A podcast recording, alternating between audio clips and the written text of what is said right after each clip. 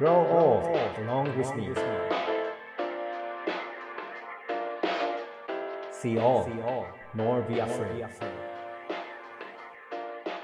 Radio Radio Radio Radio レディオネイティブへようこそ NPO 法人フィールドアシスタントの村上裕介ですネイティブ編集長の今井翔ですこの番組はネイティブを知るさまざまなゲストをお呼びして暮らしをつなぎ続けるためのヒントについてお話を伺っています。ここ数回ですがネパールについて集中してお話を伺ってきました。最初は角谷ジャンボ勝さんにネパールでのアウトドアバッグ作りについてお話を聞きました。続いて2シリーズ目も同じ角谷さんに今度はドキュメンタリーフォトグラファーとして追っていらっしゃるラウテ族というネパールの森を移動しながら暮らす民族についてお話を伺ってきました。そして続いてネパールのニレカアドベンチャーズの代表サティスさんにアウトドアガイドの仕事についてお話を伺いました。そして前回までですけれども村上さんにゲストになっていただいて村上さんが見たネパールの暮らしについてお話をさせてもらいました、えーネパールいろんな角度から探っていきましたね、村上さん。いや本当そうですよね。とはいえですよ。とはいえ、はい。まあ、サティスなんかを言ってくれましたけどその東西からずっと長いしかも南北で見るとその標高が低いところから高いところまでっていうのがある世界とでそこ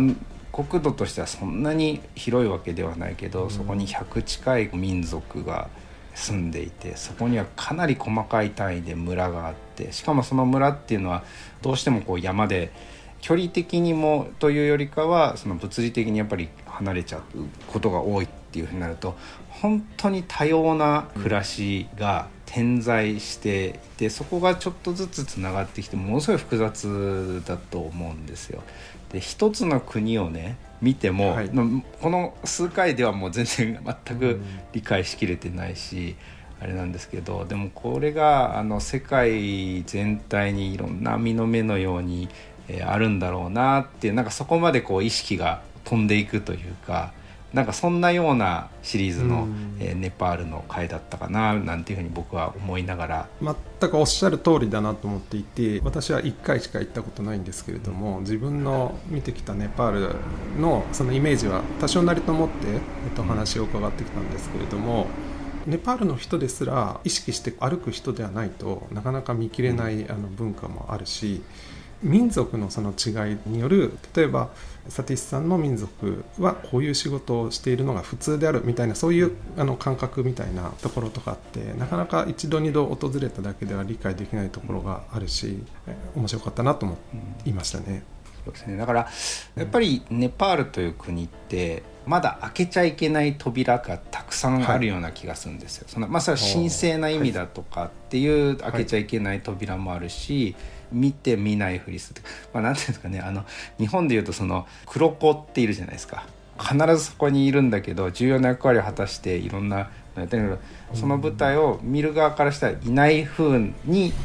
見てるわけですよね、はい。はい。ネパールには本当に黒子の数がとんでもない数だけいるようなイメージですったらいいんですかねなんかそれこそ山登りする時にもビジターとして行く人たちは黒子が裏で何をやってくれてるのかなんかちょっと見えてるしその存在には気づいてんだけどその中身を触れない。なんかそういうのがある国のような気がしているのでこれからネパールに訪れる方がいればですねあのネパールのという国だけじゃないんですけどやっぱり僕らがこう見ている世界っていうのは現実なわけなんですよね。だけどそれだけが全てはではなくて黒子の存在から見た時には別の世界が見えてるだろうし本当にそういうなんか秘めた部分がある。それこそジャンボさんがね話してくれたラウテ族ですよね、今どこにいるかわからない民族。なんかそういうところのそのなんか黒子が黒子のままというか見えないものを秘めたものを秘めたままに受け入れてる、まあ、そこまで気にしないっていうのはなんかすごい根っこにあるような気がするんですよね。なるほど。だから面白いしまだまだわからない。うん。ネパールっていう国の話だけではなくて、うん。えっと自分たちにもこう通じるところがすごくあるのかなっていうふうに感じました、ラウテの話を伺っていて例えばそのラウテの人たちってすごくセルフィッシュなんだけれども、えーそれをまああるところまでは守りつつもラウテの人にとっても自分たちだけで生きていくわけにはいけないので周りとのこの折り合いをどうしてもつけていかなければならなくて、その周りを取り囲む環境っていうのはもうどんどんどんどん当然変わっていって、昔であれば許容されていたこともどんどん許容されなくなってきてるっていうところで、じゃあ何をこう手放さずに残していくべきなのかとか、そういうことをすごく考えさせられたし、ラウテの人たちの今の動きを見ながら例えば日本だって各地でいろんなお祭りとかがあるけれども、うんうん、もう担い手がなくなって中止をせざるを得なくなってきてる状況とかもあると思うので、うん、自分たちにとって残すべきものとか大切にすべきことって何かなみたいなところに通じる話なのかななんていうふうに感じましたね。今井さんどうですか？いろいろこう話を聞いてて仮にですよ。ネパールにまだその残ってるものがあるとするんであれば、はい、なんかそのコツは結局何だったのかなっていうのはどう感じました、ね、ラウテの人たちが例えばすごくセルフィッシュだって話は聞いたんですけれども、うん、一方でラウテの人たちも昔はドブロクみたいなお酒を自分たちで作るのが文化だったけれども、うん、今はもう安いウイスキーを飲んでいるっていうような感じで。周りの人の生活が変化すればあるところではそれを受け入れるってことも同時にしているわけですよね。うん、なのでやはりラウテの人たちにもかなりその受け入れる力、うん、前回村上さんとのお話では諦めの力っていうのもあったっていう、うん、あのそういう意識がやはりあるから、うん、存続し続けてきてるのかなと思いますね。一方で関わるっていう力が僕はどんどん弱くなってる気もするんですよね。だからそういったところを見た時にやっぱり僕根本にはやっぱそのネパールの持ってるやっぱこう関わろうとする力綺麗に言わなければあの、うん、常に好奇心を失わないとか野じ馬っていう言い方だってできるかもしれないし、はい、そういう力があって諦めるとかそのなんかそのバランスが今の日本はちょっと変な感じにちょっと僕なってる感じがややするんですけどもちろん全部じゃないですよ。なんかそんな予兆を感じるんですけど、はい、それはあの前回村上さんに話を聞かせてもらったそのネパールの家づくりみたいなところで、うん、専門職ではなくてそこら辺の村人たちがそういう技術を持っていたりとかその家づくりにも専門家のものではなく村人のもの人々のものになってるっていうところはすごいなと思いましたし、まあ、そういう暮らしそのものをみんなでつなげていくっていう力がネパールにもしかしたら残っているのかネパールが特にそこに秀でているのかちょっとまだそこまでは分からないんですけれども総合した生活力みたいなものが暮らしの力みたいなものをあのすごく持っている人たちなのかなっていうふうには感じましたね。それでは後半もよろしくお願いします。お願いします The best is yet to be, the last of life for which the first was made.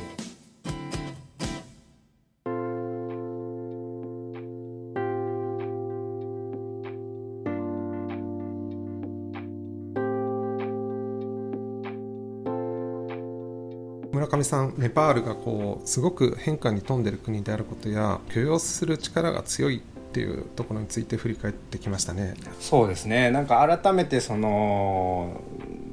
まあこれまでのゲストの皆さんと、まあ、僕自身もあれですけどこう振り返りながらねますますこの振り返り会がなんか僕の中で話しながらあれは一体何だったんだろうネパールの人たちが持つこの力っていうのをあるんですよ確かに 僕の中でこれはやっぱり僕も学びたいなと思うこの力と置かれてる環境がセットになってる気がしていてこうなりたいからなってるってよりなんか仕方なくなってるから生まれてくる力のようなところもあるのでなんかその辺りがやっぱり改めてネパールってうんすごい知りたい国だなっていう気もするし。なるほど。私もあのネパールのその置かれている状況についても今回のこの3回のシリーズを通してすごく驚いた、うん、例えばその海がない国だっていうことなんかも、うん、それがじゃあどういう意味を持ってくるのかっていうのは全然考えたことはなくて、やはり輸出に対してはすごくハードルになってしまう。っていう現状から角谷さんなんかはそこにカバン作りというプロジェクトを通してそのネパールの置かれるの状況を少しでもま改善したいという思いがすごく強かったなというふうに振り返りますし一方でやっぱりそういう国だからこそこう国を捨てて他の国に出てしまおうとしている人がかなり多いんだなっていうのをすごくひしひしと感じました。うん。はい、そうなんですよね。なんかね突然ですけど僕のあの、はい、家の近くに僕がよく行くネパール料理屋さんがあるんですよ。はいはい。このコロナ禍で、うん、あの飲食店がすごく大打撃を受けてる中でかなり柔軟に対応してたなって思ってるんですよ。あのこれで人を入れられないんだよねっていう風になったらなんかもうスパッと閉じる期間もあったしなんか急に動き出して空調全部入れ替えてみようとかね。なんかあとは店自体がウーバーに頼らない。自分たちでウーバー始めちゃったりとか。毎回行くたびにいろいろこう変えていくっていうところがあってそれはねなんか今強引かもしれないですけど振り返りを見た時になんとなくしっくりきちゃうんですよね。で今井さんが今言ってくれた感想の中にもより良くしていこうとか、はい、その海がないからねとかっていうとこも含めてより良くしていこうっていうとこで、うん、なんかねキーワードがより良くっていうのがなんか近いようなしっくりくるような気がしてて、うん、要は永遠に未完成な感じがしたんですよ改めて。ネパールって。なんか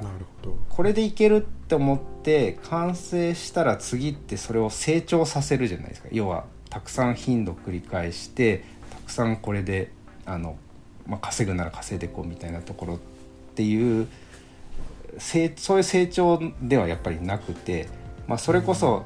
建築というかあの暮らしでいうと完成させないんですよね一個の建物も。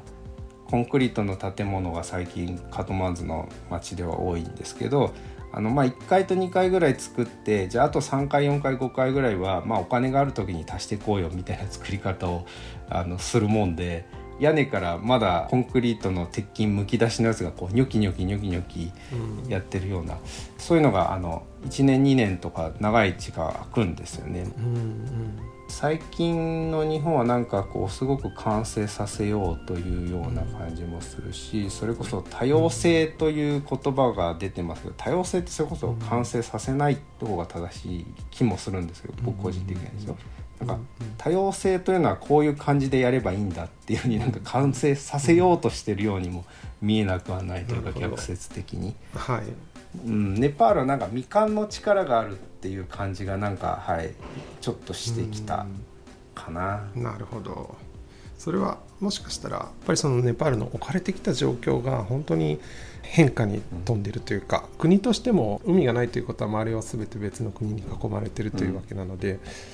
常に変化にさらされている国なのかなというふうにもちょっと今お話を伺ってて感じました。ありがとうございました。それじゃあ1回目の振り返りはこの辺で失礼したいと思います。お相手はネイティブ編集長の今井翔と。村上祐介でした。The best is yet to be また次回